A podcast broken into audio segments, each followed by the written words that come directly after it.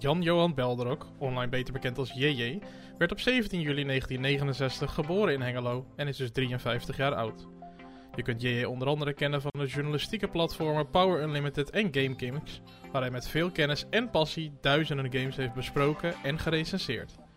Met meer dan 30 jaar werkervaring in de gamesindustrie kunnen we toch wel stellen dat JJ een van de pioniers van de Nederlandse gamingjournalistiek is. Maar wie is JJ nou eigenlijk echt? En wat heeft hij precies allemaal meegemaakt? Daar komen we hopelijk in de komende 60 minuten achter. Dit is open, eerlijk en persoonlijk. Dit is het spreekuur met Jan-Johan Belderop.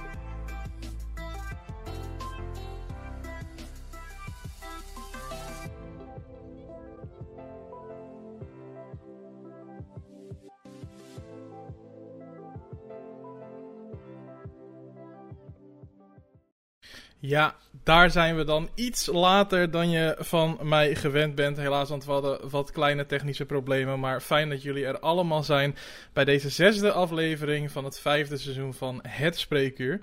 Uh, de 1 op 1 podcast van Nederland, waarin ik 60 minuten in gesprek ga met mijn gast. Om zoveel mogelijk over die persoon te weten te komen. En vanavond is mijn gast Jan-Johan Belderok, oftewel JJ. goedenavond. Goedenavond. Top, top. Dit was even spannend, want we hadden allemaal technische problemen met het geluid. Maar ik hoor je en jij hoort mij, dus dat is top. Uh, heel, Fijn, uh, heel fijn dat je er bent. Um, mocht je dit nou voor het eerst luisteren of het eerst kijken, Super leuk dat je erbij bent. We gaan 60 minuten met elkaar in gesprek om dus zoveel mogelijk over JJ te weten te komen. Vind je het na afloop nou hartstikke leuk? Um, geef het dan zeker even een likeje en luister ook andere afleveringen, want er staan er inmiddels al 41 op Spotify en op YouTube. Dus genoeg om terug te luisteren. Voor nu gaan we lekker uh, de aandacht op deze aflevering vestigen. Dan start ik zoals altijd de klok en die begint natuurlijk op 60 minuten. Um, ja, in het intro zei ik het al, uh, um, 53 jaar geleden geboren um, in Hengelo. Um, ja. Vertel ons eens even, ben je ook specifiek in Hengelo opgegroeid? Of is dat ergens anders geweest? Waar, in wat voor omgeving ben je opgegroeid? Boah, ik denk dat ik alles bij elkaar wel 13, 14 keer verhuisd ben. Zo. Vader, een vader die uh, veel uh, voor zijn werk uh, heen en weer moest reizen. Dus uh, nee, ik, ik, ben zeker geen tukker hoor. Ik, heb, denk, ik, ik, ik, ben, ik ben echt daar op de wereld ge, geslingerd. En ja. al vrij snel allerlei plekken geweest. En ik denk, ik, ik noem mezelf een Haarlemmer. Mm -hmm. Alhoewel ik nu sinds kort in Heilo woon. Maar ik ben een Haarlemmer. Ik heb daar 35 jaar van mijn leven doorgebracht. En eigenlijk vanaf mijn lagere school, derde klas lagere school, tot, tot en met, nou eigenlijk tot en met een jaar terug. Okay. Heb ik eigenlijk altijd alles in Haarlem doorgenomen. Dus ik heb ook niet zo heel veel goede, goede ik, heb niet, ik heb niet zoveel herinneringen meer aan alles wat daarvoor gebeurd is. Dus nee, uh, nee ja, dus uh, ha Haarlemmer, dat ja. wat ik me een beetje voel. En uh, je zegt uh, veel verhuisd door het werk van je vader. Wat, wat deed je vader? mijn vader werkte in de ouderenzorg. En ja, het was meer een soort van dat hij zich steeds verder een, een, een stapje omhoog uh, opwerkt. Uiteindelijk is hij directeur geworden van een hele grote senior instelling in Amsterdam. Mm -hmm. Maar elke keer krijgt hij om het half jaar weer een andere baan. En dan, uh, dan was het gewoon inpakken en weer ergens anders heen gaan. En uh, ik heb daar nooit echt heel veel last van ge gehad hoor. Dus eh, ik krijg altijd wel weer nieuwe vriendjes. En ja, prima. Maar, maar, eigenlijk het bepalende gedeelte van mijn leven, echt de puberteit en, ja. en, en, en de studentenleven, dat is Haarlem Amsterdam. Ja, precies. Oké. Okay. En verder, wat voor, uh, even om het uh, gezinsplaatje compleet te maken, in wat voor huishouden ben je opgegroeid? Als enig kind of broertjes, zusjes? Ja, nee, enig kind. Uh, enig kind inderdaad. En ja, sleutel om de nek kind. Zo noemde dat vroeger. ik ben natuurlijk al wat ouder, hè? dus ik, ik kom uit een hele andere generatie. tegenwoordig is het vrij normaal als je vader en moeder allebei werken. En dat je geloof ik om negen uur uit de crash wordt opgehaald. Uh, in die tijd was dat nog zeker niet normaal. Was eigenlijk de moeder eigenlijk altijd wel thuis. Ik was eigenlijk de enige op de lagere school wiens moeder werkte. Okay. werkte ook in de gezondheidszorg. Dus ik had een sleutel om mijn nek. En uh, met die sleutel om mijn nek uh, um, ging ik naar huis. En dan deed ik de deur open. En dan redde ik mij wel als, al vanaf heel jongs af aan. En ehm, ook daar heb ik eigenlijk ik heb geen trauma's opgelopen of dat soort dingen. Dus er zat nooit nee. bij mij een moeder uh, met, met een kopje thee klaar of zo. Uh, bij andere kinderen wel. Maar ja, ja ik, ik, ik ben dat gewend. Dat ik uh, veel alleen was. En eigenlijk vind ik dat nog steeds wel het lekkerste. Gewoon in mijn eentje. ik bedoel, ik woon samen hoor, daar mm, niet van. Ja. Maar gewoon op mijn eigen kamer of beneden. mijn eigen ding doen. Maar dat was dus echt, uh, ja, want kijk, uh, ik spreek nu een keertje iemand die, je zei het zelf al in het voorgesprek, uh, je bent van nog een iets andere generatie, ook dan ik. Ja. dus dat was echt een, een, een, iets apart, dat jij zeg maar zelf naar huis ging met je eigen sleutel. Dat was in jouw klas niet normaal, zeg maar. N nee, nee.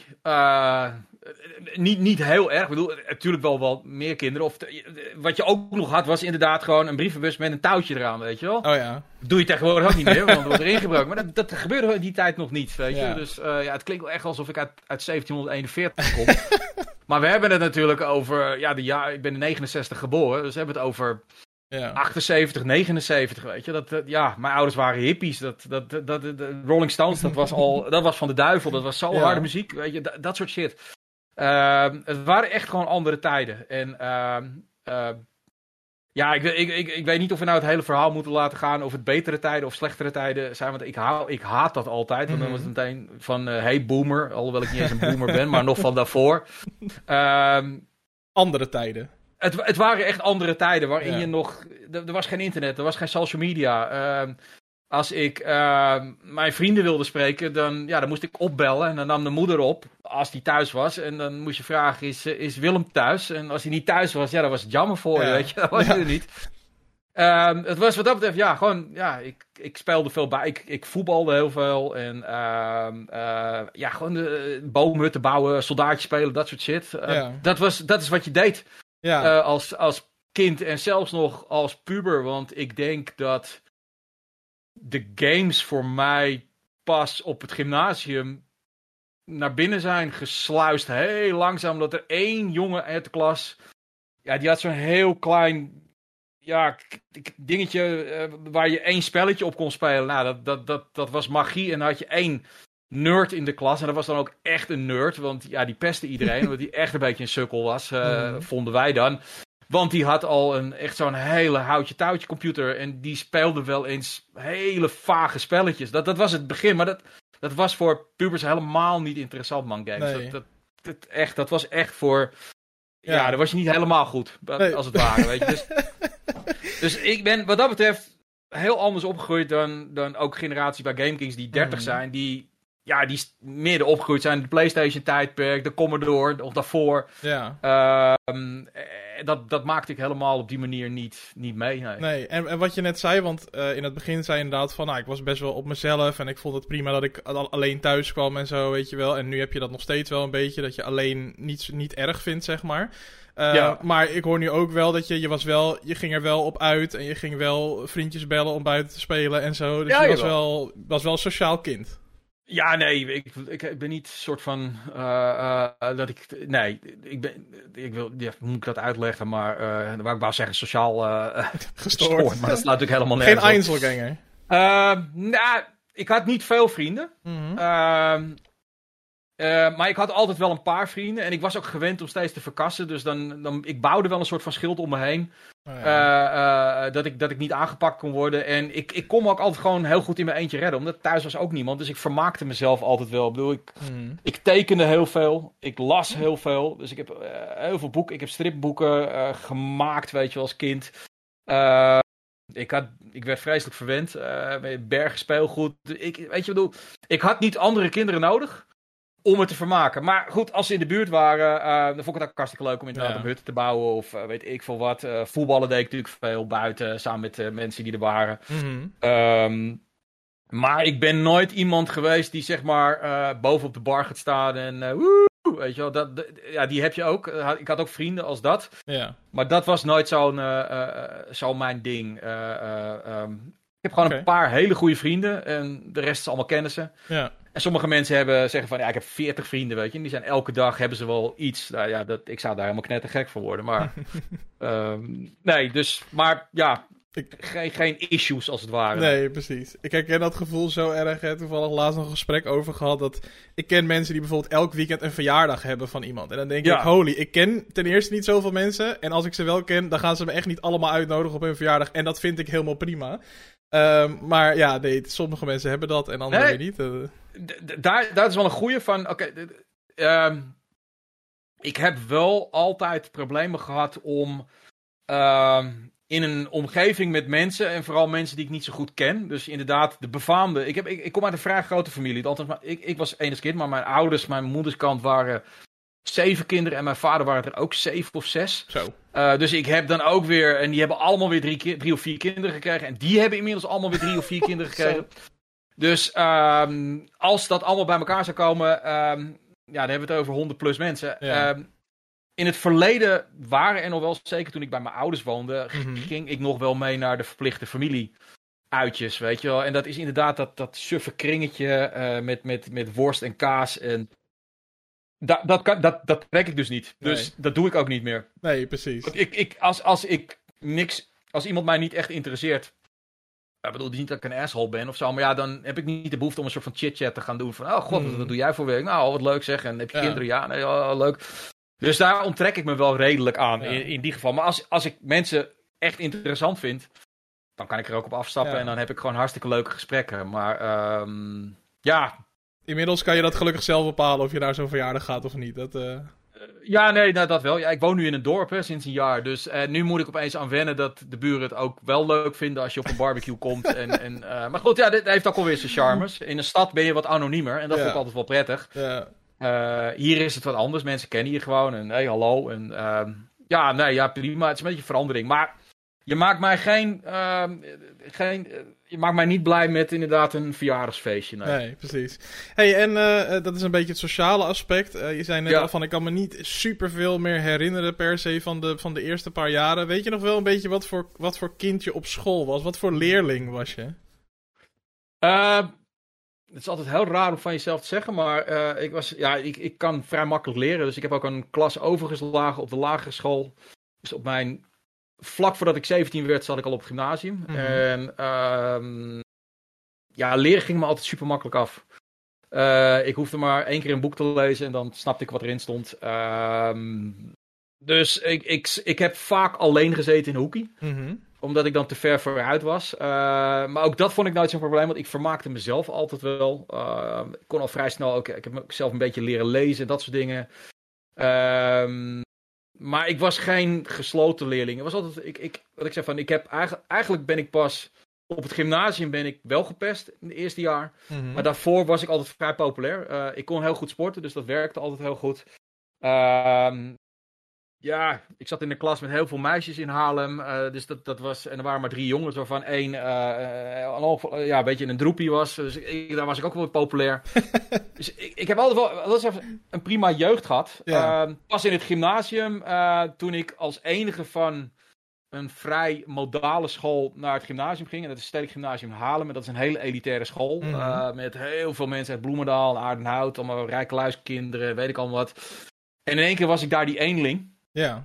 En dat was ook het eerste jaar dat ik een bril kreeg. En uh, ik had nog geen lens, dat mocht nog niet, want ik was nog te jong. En toen ben ik één jaar wel echt uh, behoorlijk gepest. Mm -hmm.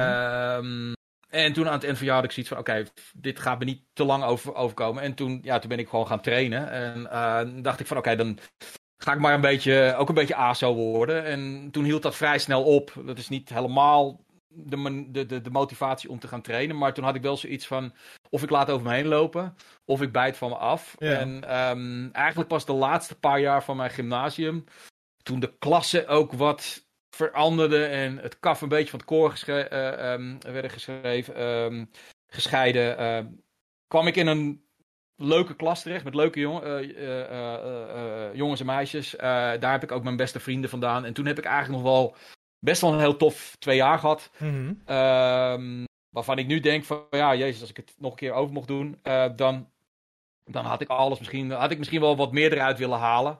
Want ja, omdat ik zo vrij...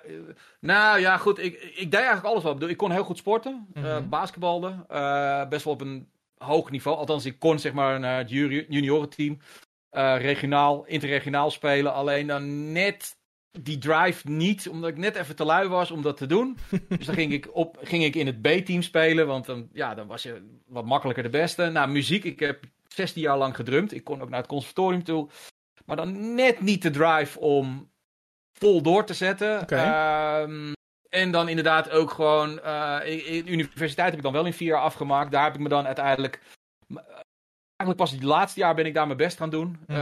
en daarvoor ben ik er ook een beetje doorheen gerold, weet je. Altijd gewoon zesjes en zeventjes. Zo'n... Oké.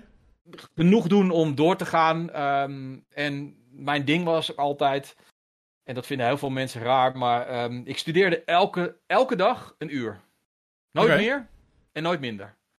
Zeven dagen in de week één uurtje. Eén, één uurtje aan school. Ook op de universiteit één uurtje. En ik, ik was altijd in de klas. Dus ik, uh, mijn klas was een, uh, een beetje een klote klas uh, op het gymnasium. Dus die spijbelde als een malle. ik ging nooit spijbelen. Dat deed ik niet.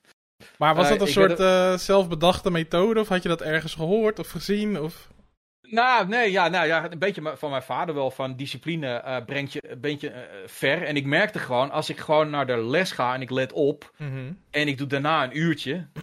um, that's enough, weet je wel. En wat deden bijna al mijn vrienden en al die andere mensen, zeker de mm universiteit, laatste vier dagen voor een tentamen. Ah, ik moet leren, weet je. En dan was het complete stress. En als je gestrest gewoon gaat leren, dan mhm. gebeurt er niet zoveel. En ik had daar nooit problemen mee. Um, en eigenlijk heb ik daar heel veel nut aan gehad. Want als freelancer, um, natuurlijk moet je talent hebben, maar discipline en op tijd leven, dat heeft mij gewoon heel veel gebracht. Ja. Uh, dat was zoveel belangrijker voor al die bladen en dingen die ik voor gewerkt heb. Van, mhm. Als je zorgt dat je op tijd bent en je werk is wel oké of goed, dan kom je veel verder dan een zeer, getalent, uh, zeer talentvol creatieveling uh, die alleen altijd zijn deadlines laat versloffen. Ja. En daar zijn er helaas ontzettend veel mensen van. Ja, kan ik me goed voorstellen. Hey, um, Um, uh, daar komen we uiteraard zo meteen nog helemaal op, hè, het werkende leven en zo. Voor de mensen die nu denken, waarom ga je daar niet op door? Komt allemaal nog, we hebben tijd zat. Um, uh, nog even, uh, je ging dus naar het gymnasium. je noemde het zelf echt een shift in soort van school, ook waar je, waar je heen ging. Um, gymna om gymnasium te halen moet je ook natuurlijk best wel goed uh, presteren op de basisschool. En mm dan zeg je, dan, dan kakte dat eigenlijk een beetje in en ging je gewoon voor de sessies. En de, uh, had, had, dat, uh, had dat nog echt een specifieke reden? Had je, vind, vond je het leuker om andere dingen dan school te doen? Had je dingen waar je meer tijd in stopte dan school? Of... Nou ja, het, het, heeft ook te maken met de omgeving. Uh, ik bedoel, uh, ja, in die tijd heette dat, dan ben je, dan ben je een stuut, weet je wel. Dan ben je een studiebol. Mm -hmm. uh, dus dat is niet echt heel erg cool. we hadden een, een, een, een, meisje in de klas die altijd tienen haalde. En ook altijd al, eigenlijk alleen maar contact wilde met de leraar. want de leerlingen waren eigenlijk een beetje not worthy. Mm -hmm. ik merkte wel heel gauw van, oké, okay, dat moet ik niet doen. Want dan, dat is niet waar je voor aan staat. Plus natuurlijk dat ik van een school kwam waar alle jongens gingen naar de LTS, dat is lagere technische school voor al die mensen die dat niet weten. Maar vroeger had je de lagere technische school. En alle meiden gingen naar een paar naar de haven, maar de rest ging allemaal naar de huishoudschool. En dat had je in die tijd ook nog. Dat waren gewoon, ja, daar ging je gewoon leren uh, wassen, naaien, knippen. Ja, de, de, ja, tegenwoordig is dat MBO onderkant, laat ik het zo zeggen. Mm -hmm. um, dus daar was ik verreweg de beste. Maar ik kwam natuurlijk op het elitair gymnasium. Um, waar echt heel veel hele slimme mensen zaten. En één keer werd ik ook geconfronteerd met mensen die gewoon slimmer waren dan mij. Ja. Dus, um, dus het is een beetje een combinatie van. Um, waarom meer doen als je uh, met minder toe kan? Uh, mm-hmm. Niet willen accelereren. Um, en ook wel een beetje gewoon uh, intrinsiek ben ik best wel lui. dat vinden mensen heel raar, omdat ik best wel eigenlijk zeven dagen per week werk. Ja. Maar als ik thuis ben, kan ik ook echt daadwerkelijk gewoon echt helemaal niks doen. En die, die motivatie had ik op dat moment. Ja, misschien als je puber bent, zijn er gewoon andere dingen vetter in het leven dan dat. En pas mm-hmm. op de universiteit op een gegeven moment dacht ik van... Oké, ik, kan, ik kan natuurlijk wel de hele tijd gewoon een beetje half bakken met ding doen. Of ik kan er gewoon kijken hoe ver ik echt kan komen. Ja. En toen ben ik de laatste, laatste paar jaar wel echt gaan proberen om ook gewoon goede cijfers te scoren. En ik heb nooit tentamenstress gehad. Voor mij was, was examens waren eigenlijk altijd leuk. Want als je gewoon stevast je ding doet, je huiswerk doet en je leert. Het klinkt heel erg uh, belegen allemaal, alsof ik een vader ben. Maar dan weet je, dan weet je gewoon van, je, je kan niet meer doen dan je best doen. Ja. Dat, dat, zeg ik ook altijd tegen mensen van, uh, die, die, die examenstress hebben, stagiaires ook. Oh, ik heb morgen tentaal eng. Ik zeg, heb je dat geleerd? Ja, nee, ik moet vanavond... Ik zeg, ja, oké, okay, de. Uh, logisch dat je stress hebt, maar waarom ga je dan niet gewoon elke dag een half uurtje doen, weet je wel? Ja, mm -hmm. ja, maar goed, dan moet ik me toe aanzetten. Ik zeg, ja, maar nu heb je stress, weet je Als je elke dag een half uur... Kost ja. helemaal geen. Weet je, wat is een half uurtje, weet je wel? Is niks. Nee. En dan heb je geen stress. En dan wordt het een uitdaging. Dan is het eigenlijk meer van: oké, okay, kijken hoeveel ik weet van. Het, het, is net een game, weet je wel? Van kijken hoe ver ik kan komen. Mm -hmm. En dat vond ik altijd heel erg leuk. Ja. En wat wel leuk is. Um, ik heb op de enige school gezeten in Nederland die zaterdag les gaf. Dus ik ging zaterdag naar school. Ja. Nee, joh.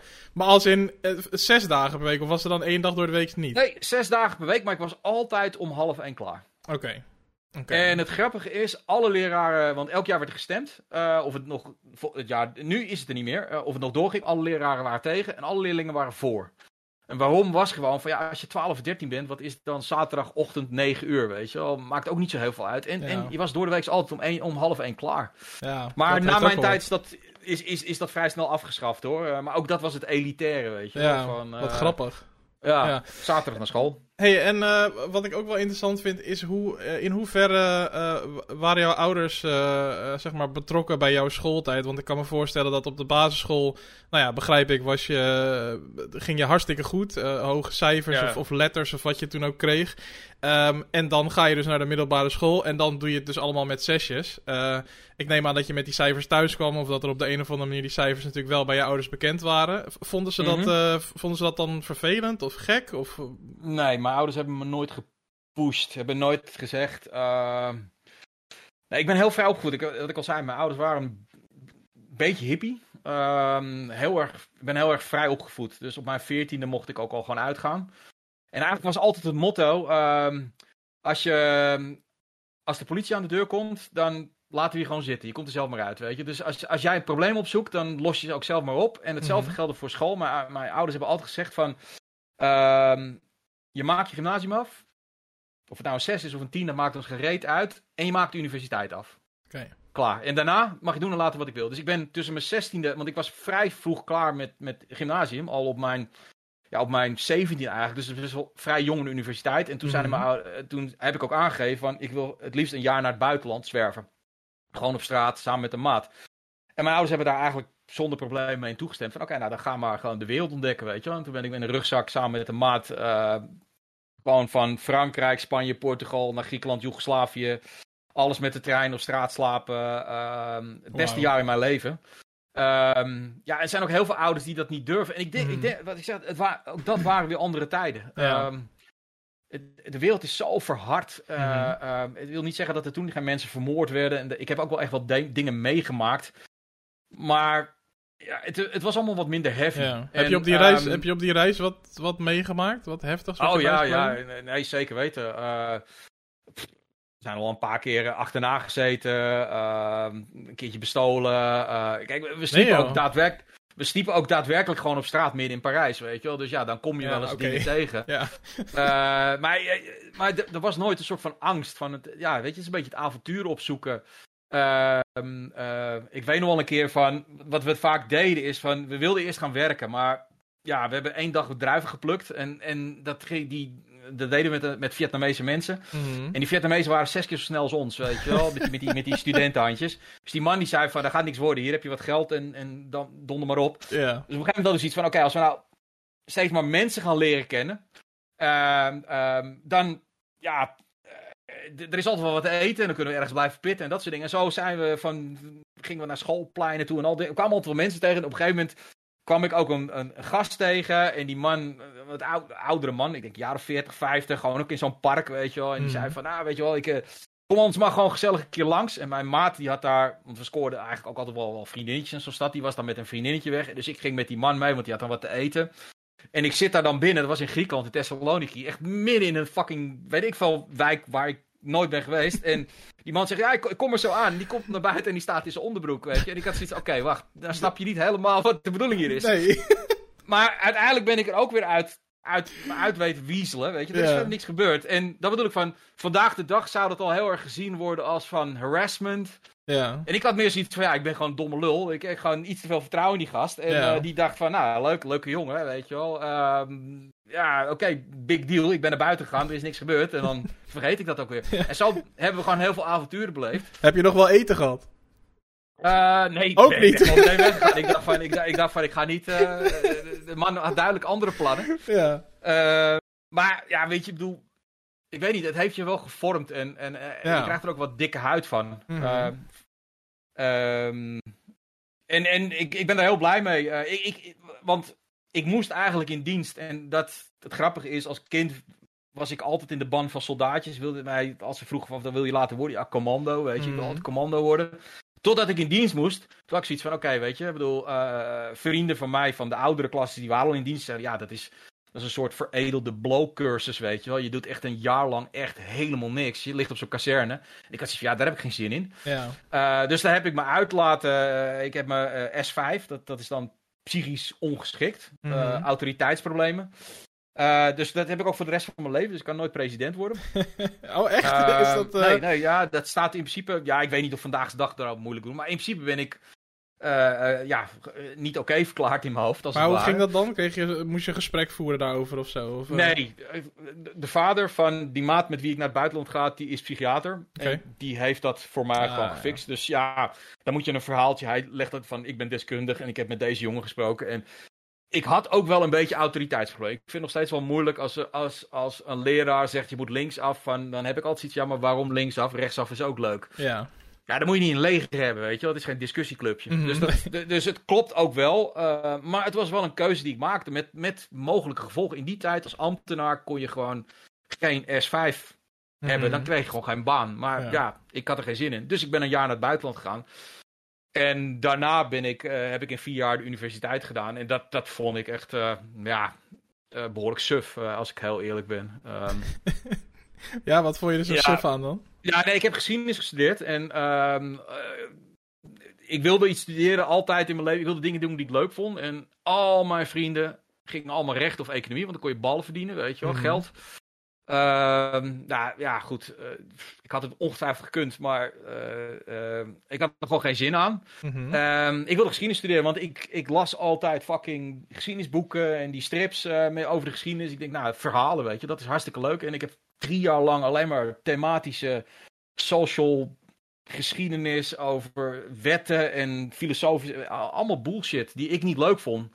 Ehm, en je moet ook alle tijden doen, want ik, ik heb helemaal niks met de oude tijd. Ik heb ook helemaal niks met de middeleeuwen, weet je wel. Ik was vooral van de moderne tijd en, en, en, en Rome vind ik ook Oh, nog ja. leuk. Maar het moet allemaal. En ja, Ja. had ik zoiets van ja, oké. En, en ehm, ik heb geprobeerd om naar Amerika te studeren, omdat ik, eh, ik wilde gaan kijken of ik kon basketballen of American voetbal kon doen daar.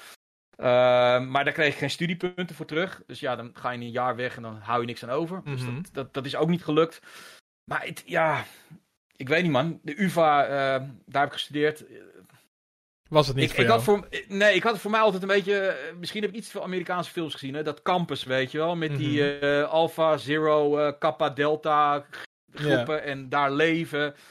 En dat was het gewoon totaal niet. Want ik ging gewoon uit met mijn vrienden in Haarlem. En dan pakte ik de trein en dan, dan deed ik een college. En dan ging ik weer weg. de helft van de mensen kwam die opdagen. En toen ik geslaagd was, toen was er ergens een kamertje bovenin. Ah, meneer Beldruk, u bent geslaagd. Hier uw bultdag. Doei. Doei. Ja. Ik had zoiets van, ja, wat... Ja, en nu ben ik dan doctorandus, weet je. Dus ja, ja. ik Maar- vond dat echt een enorme teleurstelling. Ja, maar wel afgemaakt dus. Eh, Ja. Dus dat, dat heb je in ieder geval. En eh, je zei het er net al een beetje tussen neus en lippen door wat je, wat je naast eh, die tijd deed. De studententijd is natuurlijk voor heel veel mensen een, eh, een hele drukke tijd, vooral buiten de studie, denk Mhm. ik. eh, qua feesten en qua eh, met vrienden en andere dingen doen. Hoe zag jouw privéleven in die periode eruit? Woonde je op jezelf? Woonde je nog thuis? Hoe, eh, Nee, ik, ik woonde... Ik denk... Weet ik niet helemaal zeker, maar volgens mij heb ik mijn complete studietijd gewoon thuis gewer- eh, gewoond. Eh, dat vond ik wel lekker- net zo makkelijk. Ik bedoel, ehm, ja, ik bedoel, ik, ik, ik, laat ik zo zeggen, bedoel, bijna, bijna iedereen die ging altijd in... eh, kijk, in die tijd kon je nog gewoon een, een woning in Amsterdam voor 250 gulden huren, ja? Ja. Dat- vandaag de dag krijg je daar denk ik net de mogelijkheid om je fiets ergens neer te zetten. maar, ehm, en ik kreeg nog 600 gulden beurs, basisbeurs. En ik kon ook nog onbeperkt studeren, mijn hele leven lang in principe. Dat was het Mhm. laatste jaar. Bizar. Ehm, geen tempobeurs, niks. Ehm, maar ehm, de meeste, wat de meeste jongeren deden, kijk, je had, je, je ik zat echt op een rijkluisschool. Dus er waren een aantal die, die pa kochten gewoon. ik zat bijvoorbeeld met de dochter van eh, Albert Heijn op de- in, in de klas, weet je wel. En de dochter van Martin Schreuder van Martinair. Ehm, en hoe heet het nou? Baudet zat bij mij ook op school. Die zat een paar klassen hoger. Die was, eh, die was ook al vrij apart in die tijd. Ehm, heb, je anyway, contact, heb je eh, contact met hem gehad, zeg maar? Nee, Of, eh, nee, nee, nee, nee, nee. Ik bedoel, dat, die, die, die ont, ontrok zich ook daadwerkelijk aan het. Die keek zo neer op het überhaupt wat daar rondliep. Dus die heb ik eigenlijk niet echt meegemaakt. Ehm, volgens mij zat hij in de zesde toen ik in de eerste zat. Oh, of zat ik in de zesde toen hij in de eerste zat, weet ik veel wat. Uh, maar heel veel pappies en mammies die kochten gewoon een kant-en-klaar pand uh, voor de kinderen. Nou, mhm. daar, of ze gingen naar studentenhuis toe. En dat trok ik van geen kanten, weet je wel. Met zes man op een kamer en haar van iemand anders in een putje. En ik had zoiets van, ja, ik weet niet man, dat, dat is niet mijn ding. En volgens mij, het kan zijn dat het het laatste jaar van mijn studie was. Of daarna um, heb ik uh, via vrienden een bovenwoning in Haarlem weten te krijgen. Waar ik eigenlijk tot, aan twee jaar, tot een jaar terug heb gewoond. Dus ik heb 30 jaar lang in mijn studentenwoning gewoond. Dat mag tegenwoordig volgens mij niet meer. Nee, nee dat, dat red je niet meer tegenwoordig. Nee, dan word je uh, redelijk eruit getrapt. Maar dat was wel gewoon mijn eigen plek. Mijn eigen woonkamer, slaapkamer, keuken, douche. Mm en toen, dat, dat, daar voelde ik me wel op mijn plek. Dus ik heb heel lang gewoon bij mijn ouders gewoond. Ehm, ja, sporten. Dus ik, uh, ik fitnesste al gewoon uh, een paar keer per week. Basketbalde. Uh, ik speelde in bandjes. En dan vrijdag, zaterdag en soms ja, donderdag, vrijdag, zaterdag uitgaan in Haarlem naar de toneelschuur. Dat was ons, onze vaste stek. Dan hadden we een pooltafel. En daarna dan ja, naar, naar clubs toe. Mm. die je ook nog in Haarlem had. Want vandaag de dag is het een dode plek geworden. Maar, en, of naar Amsterdam. En studententijd is natuurlijk ook een tijd van drank, drugs seks? Uh, drugs niet. Dat heb ik uh, één keer geprobeerd. En dat heb ik eigenlijk. Dat vond ik helemaal niet cool. Want dan ben je niet. Al, ik wil altijd wel onder controle blijven. Dat was je niet. Mm -hmm. Wat heb je toen gedaan? Ja, volgens mij een cocaïne sigaretje. Dat soort dingen. Om eens een keer te kijken wat het is. En uh, ja, onmiddellijk had ik mezelf niet meer van. Ik wist niet meer wat ik deed. En dat vind ik echt super eng. Ja. Ehm, uh, drank, uh, ja, nee, tuurlijk. Ik, ik heb wel, dat zijn de enige jaren dat ik echt nog wel gedronken heb. Alhoewel ik niet goed tegen drank kan. Dus uh, ik haalde mijn vrienden zeker niet bij. Maar niemand pushte mij ook. Ik had niet een pusherige club van ah, als je niet zuipt, ben je een sukkel. Mm. Dus er waren echt wel een groep van 30, 40 mensen die bij elkaar kwamen. ik hield gewoon heel erg van naar clubs gaan en dansen en dat soort shit. dat vond ik leuk, concerten bezoeken. Um, ja, weet je wel, het waren de begintijden van de Asset House. Ik ging naar de Roxy. Dat soort dingen allemaal. Ja, allemaal legendarische clubs. en um, uh, toen het, wat mij betreft, nog heel spannend was, het uitgaan. Want het was allemaal nog een beetje scary en die kwam er moeilijk in. En vandaag de dag is dat ook allemaal een stuk commerciëler geworden. Je had nog echt mm. illegale rave parties en dat soort dingen. Dus ik heb dat allemaal wel uh, meegemaakt, inderdaad. Ja. ja. Dat, uh, en, een eh, hele leuke, leuke tijd gehad. En je had het er zelf over dat je op de basisschool en de middelbare school ook uh, aan aandacht geen gebrek had uh, van de meiden. Was dat in de studententijd nee, dan ook zo? nee, nee, studententijd veel minder. op de basisschool was dat wel zo. En toen heb ik een tijdje een beetje afgezet tegen alles van al die, die kakkers bij mij op school. Toen ging ik, ja, dat heette toen een groenjek, groenjekkie aan. en een bomberjack is dat inderdaad. En dan lang haar, een matje in je nek. Dus dat is een beetje een soort van aan de, aan de ASO-kant. Uh, dat vond ik dan wel, wel interessant. Weet je. Ik ben nooit echt op het verkeerde pad, maar ik hing altijd wel een beetje daar rond. Vond ik altijd wel spannend. Uh, in de studententijd viel ik gewoon een beetje buiten de boot. Omdat ook daar weer. Ik kende verder niemand. Mm. geschiedenis was echt een hele studie vol met licht anarchistische super links ingestelde studenten. Nou was ik ook op zich wel links hoor, maar dat ging me dan net even te ver. Altijd over alles willen praten. Dus ik had daar ook eigenlijk gewoon geen banden mee. En mhm. eigenlijk ging ik ook nooit. Uh, ging ik, ik heb ook geen, niet bij een studentenvereniging gezeten. Uh, ik deed wel eens feesten samen met vrienden met, uh, aan de deur staan. En ik heb bij Minerva wel eens een keer daar feesten beveiligd en zo. En als ik zag wat daar gebeurde, dacht ik van, ach, gat voor de smerige, smerige bende. Daar hoef ik helemaal niet bij. Ehm, dat prallerige gedoe. Ja ik ben gewoon altijd bij mijn vrienden in Haarlem gebleven. En dat is natuurlijk het voordeel van ja, in Haarlem wonen. Mhm. Ehm, dus die studententijd, echt, ik, ik heb er niks mee. Ehm, het boeide mij niet. Ehm, ik heb het afgemaakt. En als ik heel eerlijk ben, heb ik er daarna ook nooit meer wat aan gehad. Uh, ik heb nog nooit heeft iemand gevraagd naar. Oh, ben je doctorandus? Nou, dan wil ik wel even je, je bul zien, weet je wel. Of, ja. ja. Nobody cares. Nee. Hey, en je, je vertelde eerder al dat in het gymnasium, daar, daar begon het gamen echt een beetje je leven in te sluipen. Uh, hoe dan? Uh, hoe, hoe uh, begon nou, dat? Ja, ik, ik moet wel eerlijk zijn daarin. Dat was wel grappig, hè? Want ik, ik ben natuurlijk uiteindelijk bij Power Limited terechtgekomen. Daar, daar is mijn gamecarrière begonnen. Mm um, ik ga mijzelf niet een gamer noemen. Um, in die, ik heb, ja, kijk, nu game ik veel. Maar in die tijd lag daar absoluut niet mijn, mijn eerste interesse. Um, dat is grappig, want kijk, ik wilde altijd Journalist, ik, schrijf vond ik leuk. Ik heb als kind veel geschreven, opstellen. Volgens mij tegenwoordig moet je geen opstellen meer maken. Maar in die tijd moest je nog opstellen maken, vond ik hartstikke leuk. Mhm. Eh, dus ik wilde journalist worden. En op mijn veertiende ben ik gewoon uh, bij mijn buur, onderbuurvrouw naar binnen gelopen. Um, en um, dat was Brigitte Kaandorp. Wie weet zegt iemand dat wel, een cabaretier. Die woonde daar. En die had dan weer een vriendin. En die vriendin die werkte bij het Haams Dagblad. En ik zei van, ik wil journalist worden. Hoe kan ik dat leren? Um, en ze zei, nou, dan moet je een keertje meegaan. En toen ben ik eigenlijk al vrij snel op de redactie gekomen heb ik daar, uh, heb ik daar gewoon het vak geleerd. Gewoon, uh, ja, ik ben gewoon begonnen bij de fucking kabelkrant. Dat had je toen ook nog. Dat is een soort van teletext uh, met plaatjes mm erbij. Toen werkte ik ook, ja, ik ga nu name drop hoor, met Kees van de Spek. die ken je misschien ook nog wel, van Peter R. de Vries en zijn programma. Nice. hij stond toen ook aan het begin van zijn carrière. Ehm, en toen, toen maakte ik gewoon berichtjes voor de kabelkrant. En zo leerde ik kort schrijven, snel mhm. schrijven. Ik leerde wat deadlines waren. En zo ben ik erin gerold. En ik, ik wilde journalist worden. Liefst sportjournalist, dat heb ik in het begin gedaan. Maar op een gegeven moment kwam ik erachter, is altijd zaterdag en zondag werken. En dat is wel vrij kut. Plus, um, ik wilde voetbal doen en er zijn maar zoveel mensen. Als je, die mensen blijven zitten. Als je eenmaal Ajax doet, die mensen blijven gewoon altijd daar zitten. Want mhm. ja, hoger dan dat kom je niet in Nederland. Dus ja, dan wordt het gewoon je hele leven Zwaluwse Boys tegen uh, Kolpinger Boys. en, dat vond ik niet zo leuk. Toen ben ik muziekjournalistiek gaan doen.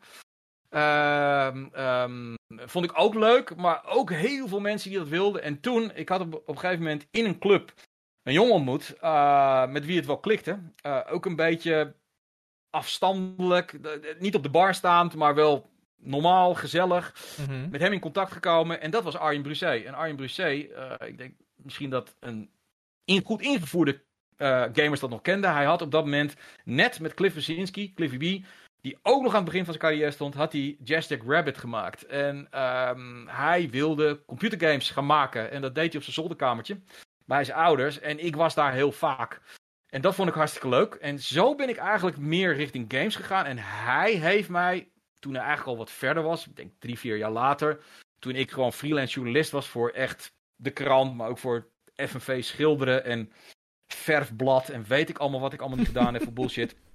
Toen heeft hij was hij op een feestje, op een gamefeestje. Daar was de hoofdredacteur van Power Limited, Edwin Ammerlaan, toen de tijd. Mhm. En die zei, ik zoek iemand die niet per se een gamer is, want daar hebben we er al genoeg van. Maar die, die missen allemaal een deadlines. Ik wil een jongen die weet wat journalistiek is. En uh, die, die het blad wat verder kan helpen met inhoudelijke dingen. En mm -hmm. zo ben ik erin gerold. Wat grappig. En dat was, dat was de Power Limited met Jan, met Boris, met Skate, met Ruben. Ja, weet je. Uh, ja? Dit was dus in een tijd dat je. Want je, je, je bent het hele rijtje afgegaan. Je was heel, je was heel fanatiek met sport bezig. Dat, dat heb je gedaan. Je, was, je vond muziek heel erg leuk. Heb je heel veel gedaan. Ja. Dat heb je gedaan. Je had eigenlijk nog helemaal geen diepe interesse in games. En door een gesprek met één iemand. Puur toevallig ben je er mm -hmm. zo mhm. ingerold dus. Nou ja, weet je, het is heel simpel. En uh, dat, dat, dat hou ik mijn stagiaires ook altijd heel erg vol van. Je krijgt in je leven altijd een paar kansen. En uh, die moet je herkennen en die moet je pakken. En ik dacht op dat moment van, oké, okay, games, ik, ik vind het leuk, weet je wel. Ik, ik kende het wel, ik speelde mm -hmm. ook wel eens. Ik, uh, interessant, weet je wel. Um, en niemand deed het in Nederland. Er, er was, er, je had Hoog Spel, dat was een blad.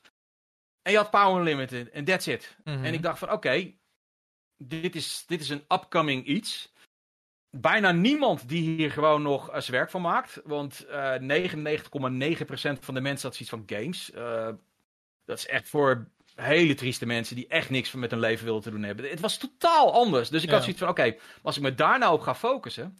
Mm -hmm. dan, dan, dan zit ik in ieder geval aan de voorkant... in plaats dat ik journalist 391 ben... die ook bij, weet ik veel, de Volkskrant... Uh, muziekverslaggeving wil doen. Want het zijn nog steeds maar twee mensen of drie mensen die dat doen. En het zijn nog steeds dezelfde mensen. Mm -hmm.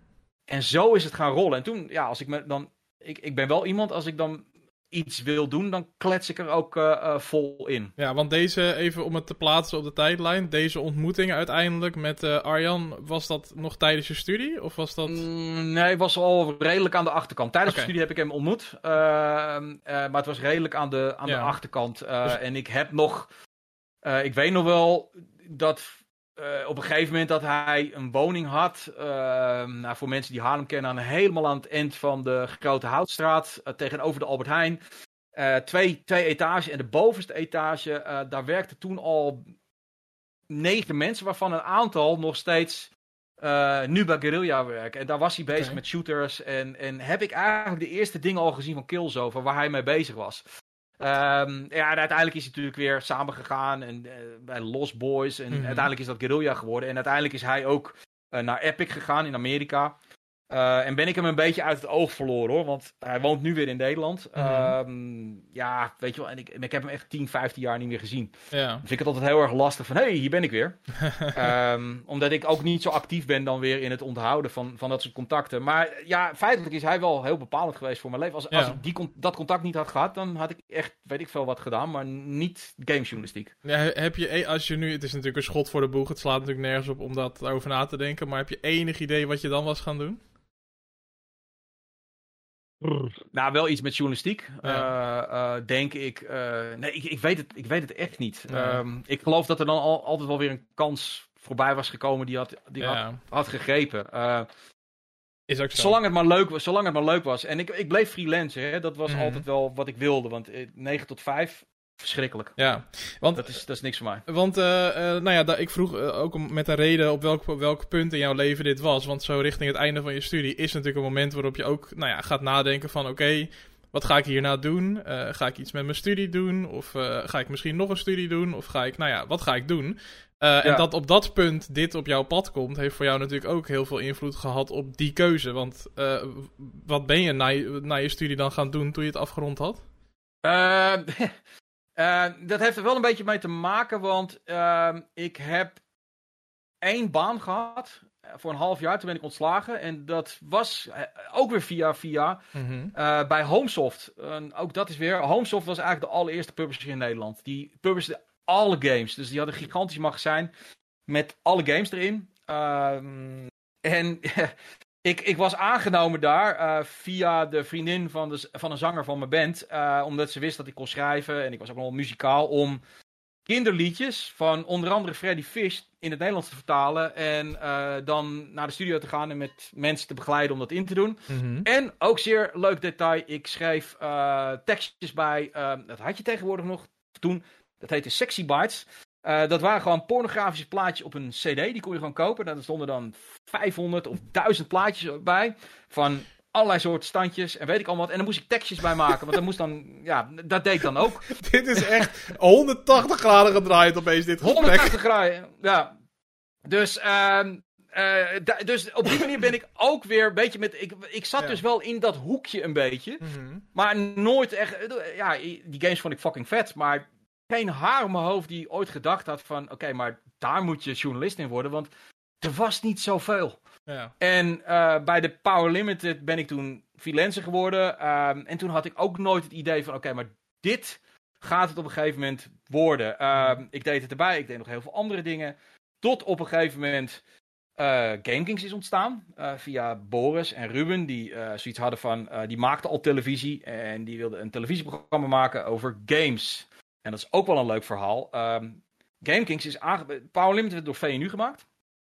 GameKings is aangeboden bij VNU van. Hey, willen jullie dat, uh, dat, mm -hmm. dat, dat, dat, dat, blad, willen jullie dat, willen jullie dat programma uh, doen? Want ja, GameKings en Power Limited, dat was, dat, dat was een beetje hetzelfde. Ja. Uh, waarop VNU zei, nee man, games en tv, dat, dat fucking hell, dat gaat nooit werken, weet je wel. nou ja, goed, toen zijn we het zelf gaan doen. Toen werd het super populair. nou ja, dat, oké, okay, waren ze te laat. Vervolgens zijn we ook die website begonnen daaronder. En weer aan VNU aangeboden. Wilden ze ook niet hebben, want gaming en websites, dat echt niet. Dat, dat, dat gaat niet gebeuren. zijn ze ook naast de bot geweest. En daarom, dat, mensen vragen van Power Limited en GameKings is toch hetzelfde? Nee, het is echt volstrekt andere uh, organisaties. Mm maar het had gewoon bij elkaar gekund. Alleen ja, VNU, dat heb je met die grote bedrijven, die lopen altijd achter trends aan. Mm dus die, die hebben dat volledig laten, laten schieten. En toen kwam ik bij GameKings en op een gegeven moment had ik ook het idee van... Ik was een paar keer naar de E3 geweest. Fucking hell man, die E3, dat, dat is vet. Uh, waarom is dat niet in Nederland? Laat ik dat eens proberen. Mhm. En ben ik volgens mij, heette dat Power Limited Gameplay, met 750 mensen in het Beatrix gebouw. Dat heb ik toen georganiseerd namens VNU. Dus zij hebben alles betaald, maar ik heb het voor hun gedaan. En dat is uitgegroeid tot Power Limited Gameplay. Uh, op het hoogtepunt hadden we 40.000 bezoekers. Met gigantische hallen. En daarna is het First Look geworden. En, en toen is het ook echt op een gegeven moment echt business voor mij geworden. Uh, Waarbij ik gewoon uh, een boterham eraan kon verdienen. Ja, dus toen kreeg je echt een beetje het gevoel van dit, dit zou wel eens wat kunnen worden. Um, ja. Ehm, zeg maar, uh, heel eventjes, nu we toch over nu toch Game Kings en Power Unlimited in één adem genoemd zijn. Uh, vind ik mm -hmm. toch even leuk om het bij je neer te leggen. Want vorige week was uh, Wart Gene te gast. En toen werd het aan Wart gevraagd, maar toen zei Wart, misschien kan je het beter volgende week aan JJ vragen. Iemand, in de, iemand vroeg namelijk toen aan het einde van de aflevering, um, hoe zit het nou, zeg maar, is er echt zieke rivaliteit tussen PU en GameKings? Of valt dat eigenlijk allemaal wel mee? Dus ik dacht, nou, nu we het er toch over hebben, kan jij het oh, misschien een keer uitleggen? Ik, ik, ik ben een uh, open boek wat af. Nee, het is, het is gewoon heel simpel. Tussen de mensen onderling, mm dus daar heb ik het over de redacteuren, uh, is er geen enkele geen enkele gift. Ik bedoel, uh, we komen elkaar vaak tegen en is het hey hallo. Business-wise um, is er wel degelijk uh, stevige concurrentie. Want we vissen in het fucking hetzelfde vijvertje. En dat gaat op soms ook best wel hard uh, en stevig. En dat, dat zijn dan niet de jongens zelf. Maar dat zijn die bobo's erboven. Uh, voor hun is het gewoon big business. Het gaat om geld. En dat zorgt ervoor dat. want ik ben de enige die en voor Power Limit nog steeds schrijft en voor GameKings. Ik ben hoofdredacteur, dat is een mm. beetje weird. Alleen, uh, dat is een soort van stilzijgende afspraak. Maar ik, ik zit niet meer op een redactievergadering. Ik heb eigenlijk niet veel contact meer. Behalve dat ik gewoon één keer per maand zeg van ik wil dit schrijven. En dan zegt Wouter, hey, cool, doe dat. That's it.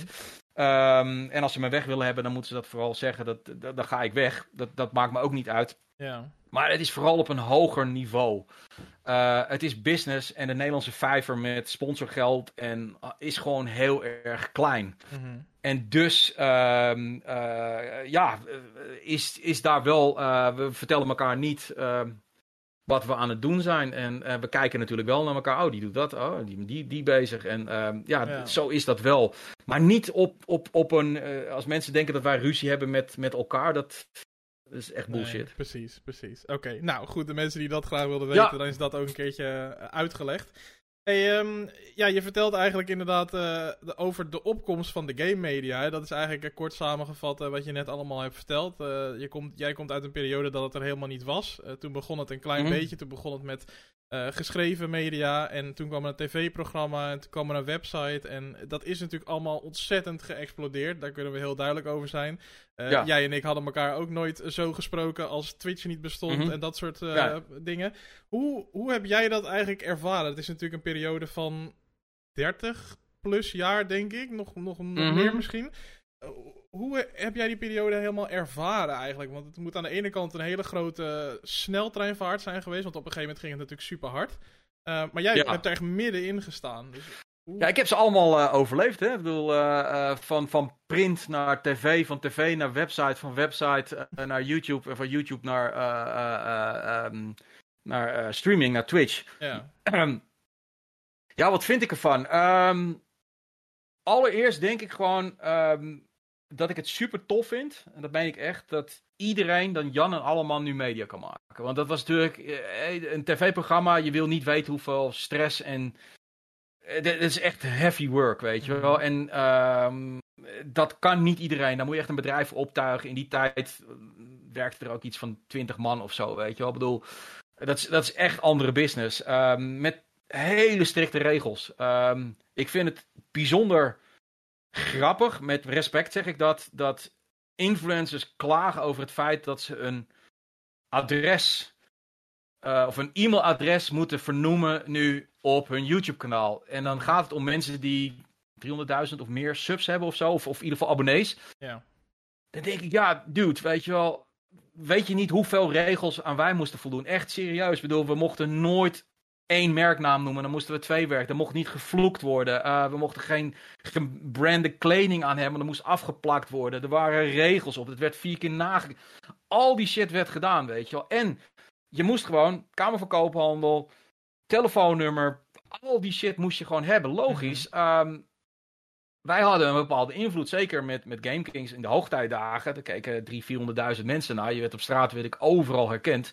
Um, wij waren de influencers van die tijd. Dat waren toen ook, uh, ik, weet je wel, Power Limited Gameplay. Dan stonden er mhm. gewoon een paar duizend gillende kids uh, voor het podium. Hè, wat vandaag de dag de Royalistics en dat soort dingen mm hebben.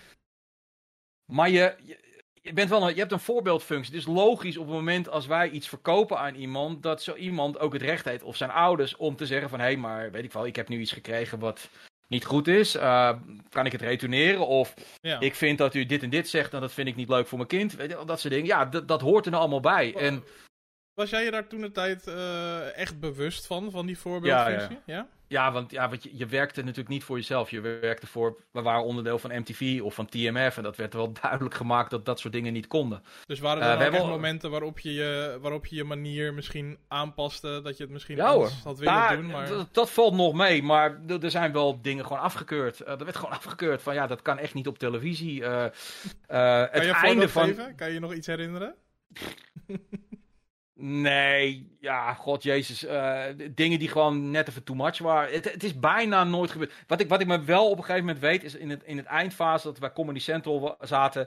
Uh, dat we op een gegeven moment te maken kregen met mensen die zeiden van we willen gaan meeschrijven van het script, want het moet grappig worden. En dat Shelly, uh, die nu weer terug is bij GameKings, um, ja, die hadden een bepaalde kledingstijl. Het werd gewoon echt letterlijk gezegd: skate is oud en Shelly moet het gaan hosten. En die moet wel een beetje girly shit aan hebben. Weet je, dat soort dingen. Toen zeiden oké, stoppen maar. Maar dat is wel waar je mee te maken hebt. En ja, daar, word je ook, daar krijg je ook het geld voor. Ehm, ehm, en nu lijkt het er wel een beetje op dat ze wel alle lusten willen hebben. Maar de lasten die erbij horen, die vinden ze heel erg moeilijk. moeilijk. En ja, gisteren zag ik een prachtig voorbeeld van Royalistic. Um, ik zag een TikTokje voorbij komen van iemand dat hij uit zijn dak ging dat hij 3000 euro had gewonnen. Met een gokspelletje. Mm en ik dacht dus, omdat, omdat dat op de TikTok stond, en dat is mijn fout, van hij wordt gesponsord. Rick was het, volgens Serpent, die zei van, oké, leuk, dus je, je verdient 3000 euro, je hebt allemaal kids, weet je, die, die, mm, weet je, die denken nu ook van, vet, dan ga ik ook 3000 euro winnen, doe dat mhm. niet.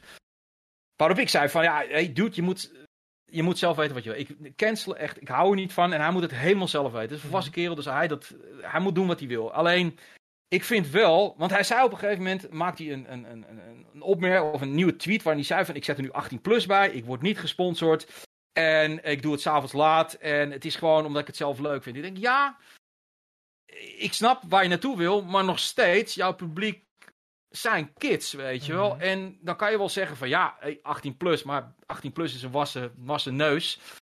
Um, kids kijken naar jouw shit, weet je wel. En die zien jou gokken en die gaan het nadoen. Dus ik weet niet of je dat nou moet willen.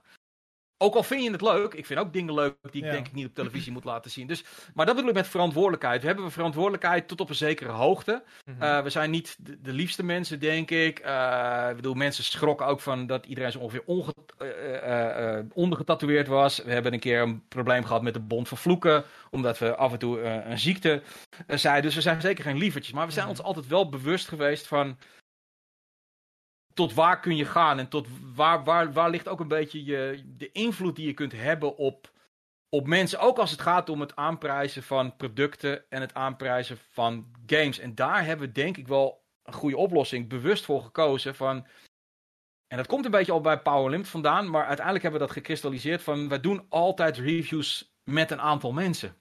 En nooit met een cijfer. En waarom doen we het met een aantal mensen? Omdat we dan meerdere smaken aan bod kunnen laten komen. Mhm. En als je meerdere smaken hebt, uh, dan is er altijd wel iemand die echt iets echt tof vindt. Dus is het opeens heel credible als je zegt: Ik vind die game tof. Iets wat ik bij influencers vaak denk: Oké, vind je het nou tof? Of word je betaald om het tof te vinden? En mhm. ik heb geen probleem mee dat het zo is. Want hey, good for him of good for her. Maar ik snap wel, als je het nooit over zoiets hebt en in één keer zeg je van deze game, vet, moet je spelen, mhm. dan denk ik van, uh, hmm, maar ja, kids weten dat niet. Krijg jij, dat ook nog wel eens, krijg jij dat ook nog wel eens om je oren dan, als je, als je ergens heel positief over bent, dat mensen denken dat je daar dan voor wordt betaald of zo? Ja hoor, heel vaak. En daar proberen we ook altijd zo open mogelijk over te zijn.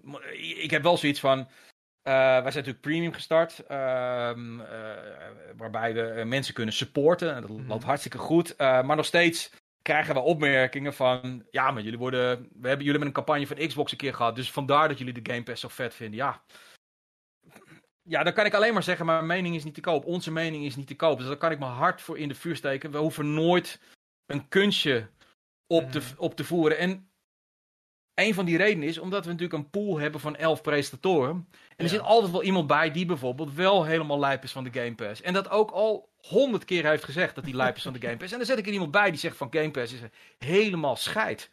Weet je wel? En dan dan is het gewoon, dan, ja. dan is het meer legit. Mhm. En um, dat is natuurlijk ook heel moeilijk als je dat in je eentje doet. Dus, um, maar ik, ik vind de democratisering van media vind ik fucking interessant. Um, Ik vind het heel tof dat iedereen het kan doen en dat je niet meer een peperdure studio en camera's nodig hebt, maar weet je wel, een webcam en, en een mic en je kunt media maken. ik zeg wel, als iedereen het kan, als iedereen een auto kan maken, wil niet zeggen dat heel veel mensen heel goed een auto kunnen maken. Mhm. En dat is wat ik wel een beetje heb van als je naar Twitch kijkt bijvoorbeeld of naar YouTube. Je, ik zie door het kaf het koren niet meer, man. Er is zoveel aanbod. Honderden streams allemaal, weet je wel. En mhm. ik mis soms een beetje de originaliteit.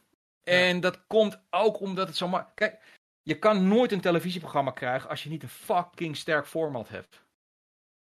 Jij kan morgen, en dan heb ik niet over jou, maar iedereen, jij de kijker thuis, kan morgen gewoon, hey, op, webcam aan, bam, daar ben ik dan. Hey, welkom op mijn Twitch kanaal. Ja, um, daar is dan vaak niet zo over, over nagedacht, denk ik. Um, misschien dat een deel ook denkt van, hey, ik kan gewoon makkelijk geld verdienen, weet je wel. Dan hoef ik hmm. niet uh, bij Albert Heijn uh, uh, vakken te vullen. Ik bedoel, ik, ja. It's all okay. Ja. Soms denk ik wel, de kwaliteit is wel een beetje achteruit gegaan. Uh, Bij sommige dingen, ik zie ook hele mooie dingen uh, erbij. Um, en wat dat betreft is het nog steeds gewoon media. Want je hebt hele mooie televisieprogramma's en hele slechte. Uh, of hele mooie krantenstukken en hele slechte of tijdschriften, et cetera, et cetera. Alleen iedereen kan het. En um, ja, dat maakt ook wel tof dat de ambitie die je misschien hebt om media te maken nu een stuk bereikbaarder is geworden. Ja, want, wij krijgen nog steeds uh, mensen boven die normaal die 20 jaar geleden misschien niet boven waren komen drijven. Nou, nou ja, als ik heel eerlijk ben, ik krijg elke week denk ik een paar sollicitaties binnen van mensen van ja, kan ik bij GameKings werken? Ja, dan moet ik altijd heel eerlijk zeggen van ja, nee, want we hebben bijna alleen maar freelancers en de freelancers die we hebben zijn of stagiaires of we hebben ze via Twitch leren kennen. Uh, of via YouTube. Iemand, dan zeg ik altijd van begin gewoon een eigen kanaal. En dan haakt echt 99% af hoor. Van, oh kut. Uh, want ik had gehoopt dat ik dan meteen bij jullie 4000 euro netto per maand kon verdienen. Ja, hmm. nee, dude, dat, zo werkt het niet. Uh, ja. Begin iets, weet je, laat zien dat je talent hebt, originaliteit. En die mensen die dat wel hebben, en dat zijn vaak ook nog, hè, ik, bedoel, ik vind Serpent vind ik echt, uh, echt een groot talent bijvoorbeeld. Ja, die komen wel bovendrijven. Dan zie je ook opeens dat televisie geïnteresseerd is in hem. Want oké, die jongen die shined, weet je wel, die heeft een pers persoonlijkheid. En zo zijn er nog wel meer hoor, uh, in in, in, in Twitchland die gewoon echt goed zijn. Um, En ja, dat, dat vind ik mooi. Dat dat, want hij was waarschijnlijk via de normale route er nooit tussen gekomen. Omdat, ja, hij is niet zo van de school en de opleiding en dat soort dingen. Meer iemand die graag thuis dingetjes maakt. Dat kan nu wel. Ja, precies. Dat vind ik wel mooi. Dus het heeft ook iets moois, uh, zeker. Hey, ik ben nog even nieuwsgierig um, naar uh, een uh, gedeelte. Um, we hebben het nu natuurlijk over, uh, over creators, influencers. sommige mensen hebben een hekel aan het woord, maar het is nou eenmaal wat het is. Um, ja. Wat ik grappig vond is dat jij de nadruk legde op het feit dat jij op social media. Je praat niet echt over jezelf of je deelt niet per se privé dingen of weet ik veel wat. Je bent gewoon zakelijk. je deelt je, je business dingen, je Game mhm. Kings dingen. Um, en dat is een keuze, neem ik aan. Um, ja. De, waar, waarom die keuze om het zo zakelijk te houden op social media? Nou, ten eerste uh, uh, heb ik niet overal verstand van. Uh, ik, ik haat echt dat op social media dat iedereen tegenwoordig een expert in alles is. Dus ik heb verstand van gaming, denk ik. Um, dat is mijn werk. Dus daar heb ik relevante, vind ik, dingen over te melden. ik ben ook nog gewoon een beetje ouderwets daarin. Weet je, ik bedoel, ik vind het gewoon weird om aan plein publiek met, tegen mensen die ik niet ken te vertellen. Uh, ik heb er geen probleem mee als mensen het vragen van. Ik bedoel, ik, ik gebruik antidepressiva, weet je wel. Heel veel mensen van, oh, weet je wel. Nou ja, nee, ik heb een tijd lang gewoon angstaanvallen gehad. Uh, omdat ik iets in mijn lichaam voelde met mijn hart. En dat bleek, uiteindelijk hebben ze wel gevonden wat het was. Iets totaal met een nekspier die klem zat. Maar ik dacht echt, fuck, ik ga, ga morgen dood, weet je wel. Nou, dat, dat, dat vond ik zo relaxed uh, dat ik daar helemaal van flipte. Nou, daar gebruik ik uh, een pilletje voor. Maar om dat op social media met Jan en allemaal te delen. Kijk, ik doe het nu ook. Mm -hmm. Omdat ik in principe, jij vraagt erna. En ja. in een persoonlijk gesprek vind ik dat geen probleem. Maar ja, soms. Het wordt allemaal zo openlijk gedeeld, joh. Weet je wel? En dan heb ik soms het idee dat half Twitch ziek, zwak en misselijk is, weet je wel. Mm -hmm. En de onderlinge beef ook. Dat vind ik ook mooi van de, de oude tijd. Maar er was gewoon een ongeschreven regel. Je gaat niet zeiken over een collega. Ook al is het een keiharde concurrent, je zeikt er niet over. Je, je bent collega's onder elkaar, je gaat elkaar niet afvallen, weet je wel. Ik bedoel, uh, intern mag je zeggen wat een lul en die gast kan helemaal niks. En wat een kutblad is dat, of een kutprogramma. Ik bedoel, wij vonden Gamma ook helemaal scheid. Maar je gaat niet openbaar, ga je elkaar niet afvallen. En wat zie je vandaag de dag? De Twitter-fitties vliegen alle kanten op, weet je. De tierlists, waar iedereen er overheen valt. En denk ik van, kom op jongens, neem het niet zo persoonlijk. En mhm. focus je op jezelf. Maak gewoon content en uh, steun, support elkaar een beetje. Want uiteindelijk ja. heb je elkaar wel nodig. Um, en dat is ook de reden van... Kijk, mensen zijn geïnteresseerd in, in mij als game recensent. Hè? Van, hé, hey, ik wil even wat weten over dit, mm -hmm. over dat. Dus, ze leren me wel kennen, dus misschien ook leuk als, als ik wat vertel over sport of zo.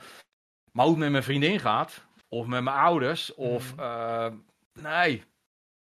ik weet het niet, man. Uh, maar dat is natuurlijk, dat, dat, dat is natuurlijk, uh, uiteindelijk is dat, uh, het klinkt heel onaardig hoe ik het nu zeg, maar dat is natuurlijk niet aan ja. jou. Misschien zijn er wel mensen die jou al zo lang volgen. En die misschien ja. nu wel dit horen en denken: Oh, ik vind het best wel, best wel leuk om een keertje te horen hoe je bent gekomen, waar je nu bent. En, nou, dan moeten ze vooral een mail sturen naar redactie.gamekings.tv. En dan wil ik ze best, als ik dat uh, niet uh, een beetje legit vind, dan wil ik ze best uitleggen. Ik ben er wel open voor in die zin. Mm -hmm. Maar ik ga het niet zomaar. Um, nee. um, het, is, het, is, het is voor mij vaak ook een beetje het vragen om aandacht en erkenning. En dat zoek ik niet heel erg. Uh, uh, um, oh, wat voel ik me kut vandaag, weet je wel. Ik heb een slechte dag, weet je. Het, ik, ik snap het, het, het is ook het rare van, uh, en daar hebben we het vaak bij GameKings over.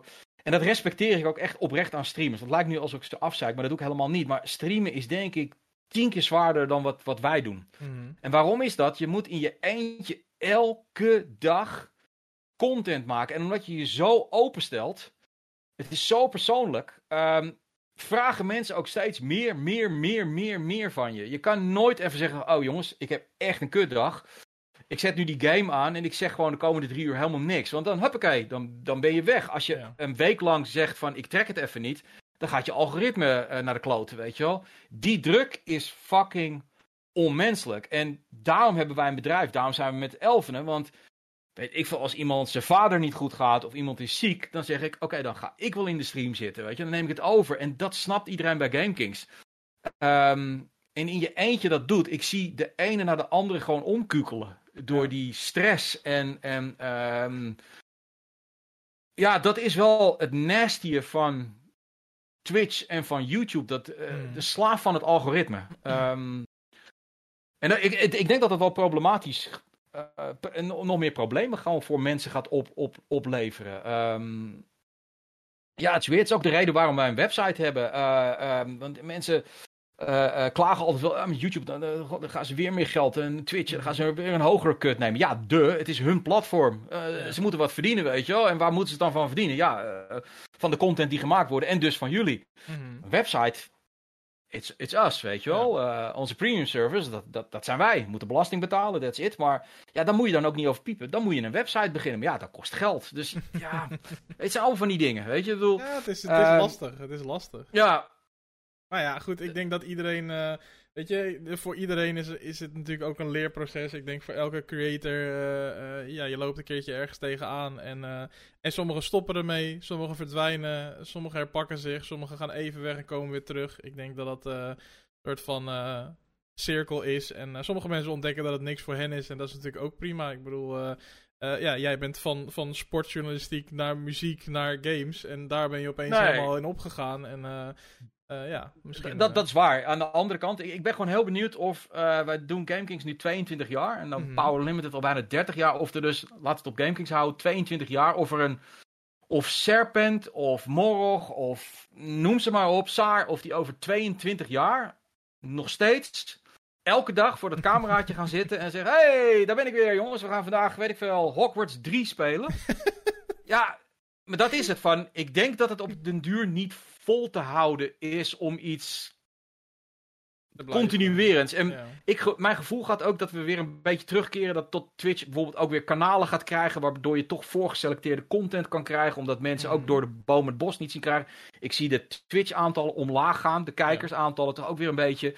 Um, ja, dat krijg je altijd met democratisering. Je krijgt op een gegeven moment ook alweer een contra-revolutie. Mhm. Eh, eh, eerst vonden we iedereen's mening leuk. En op een gegeven moment denken ja, misschien is het wel weer handig als specialisten het doen, weet je. Mensen die dan echt, echt er iets van weten, weet je. Dus ik, ik weet het allemaal niet. Um, dat is het spannende van media. En uh, ja, ik, ik, hoop er nog wel uh, een jaar of 10, 15 deel van uit te maken. Of ik nog steeds met mijn snuffert dan op het scherm zit, weet ik niet. Maar um, nou ja, ik vind dat fucking interessant. Misschien meteen leuk om, want daar sluiten we hem eigenlijk altijd mee af. Met, met ja. toch een, een, een, kleine vooruitblik, voor zover we dat natuurlijk kunnen. Want uiteindelijk weten jij en ik allebei niet eens wat er morgen gaat gebeuren. Uh, Maar toch ben ik altijd nieuwsgierig of, om af te sluiten met...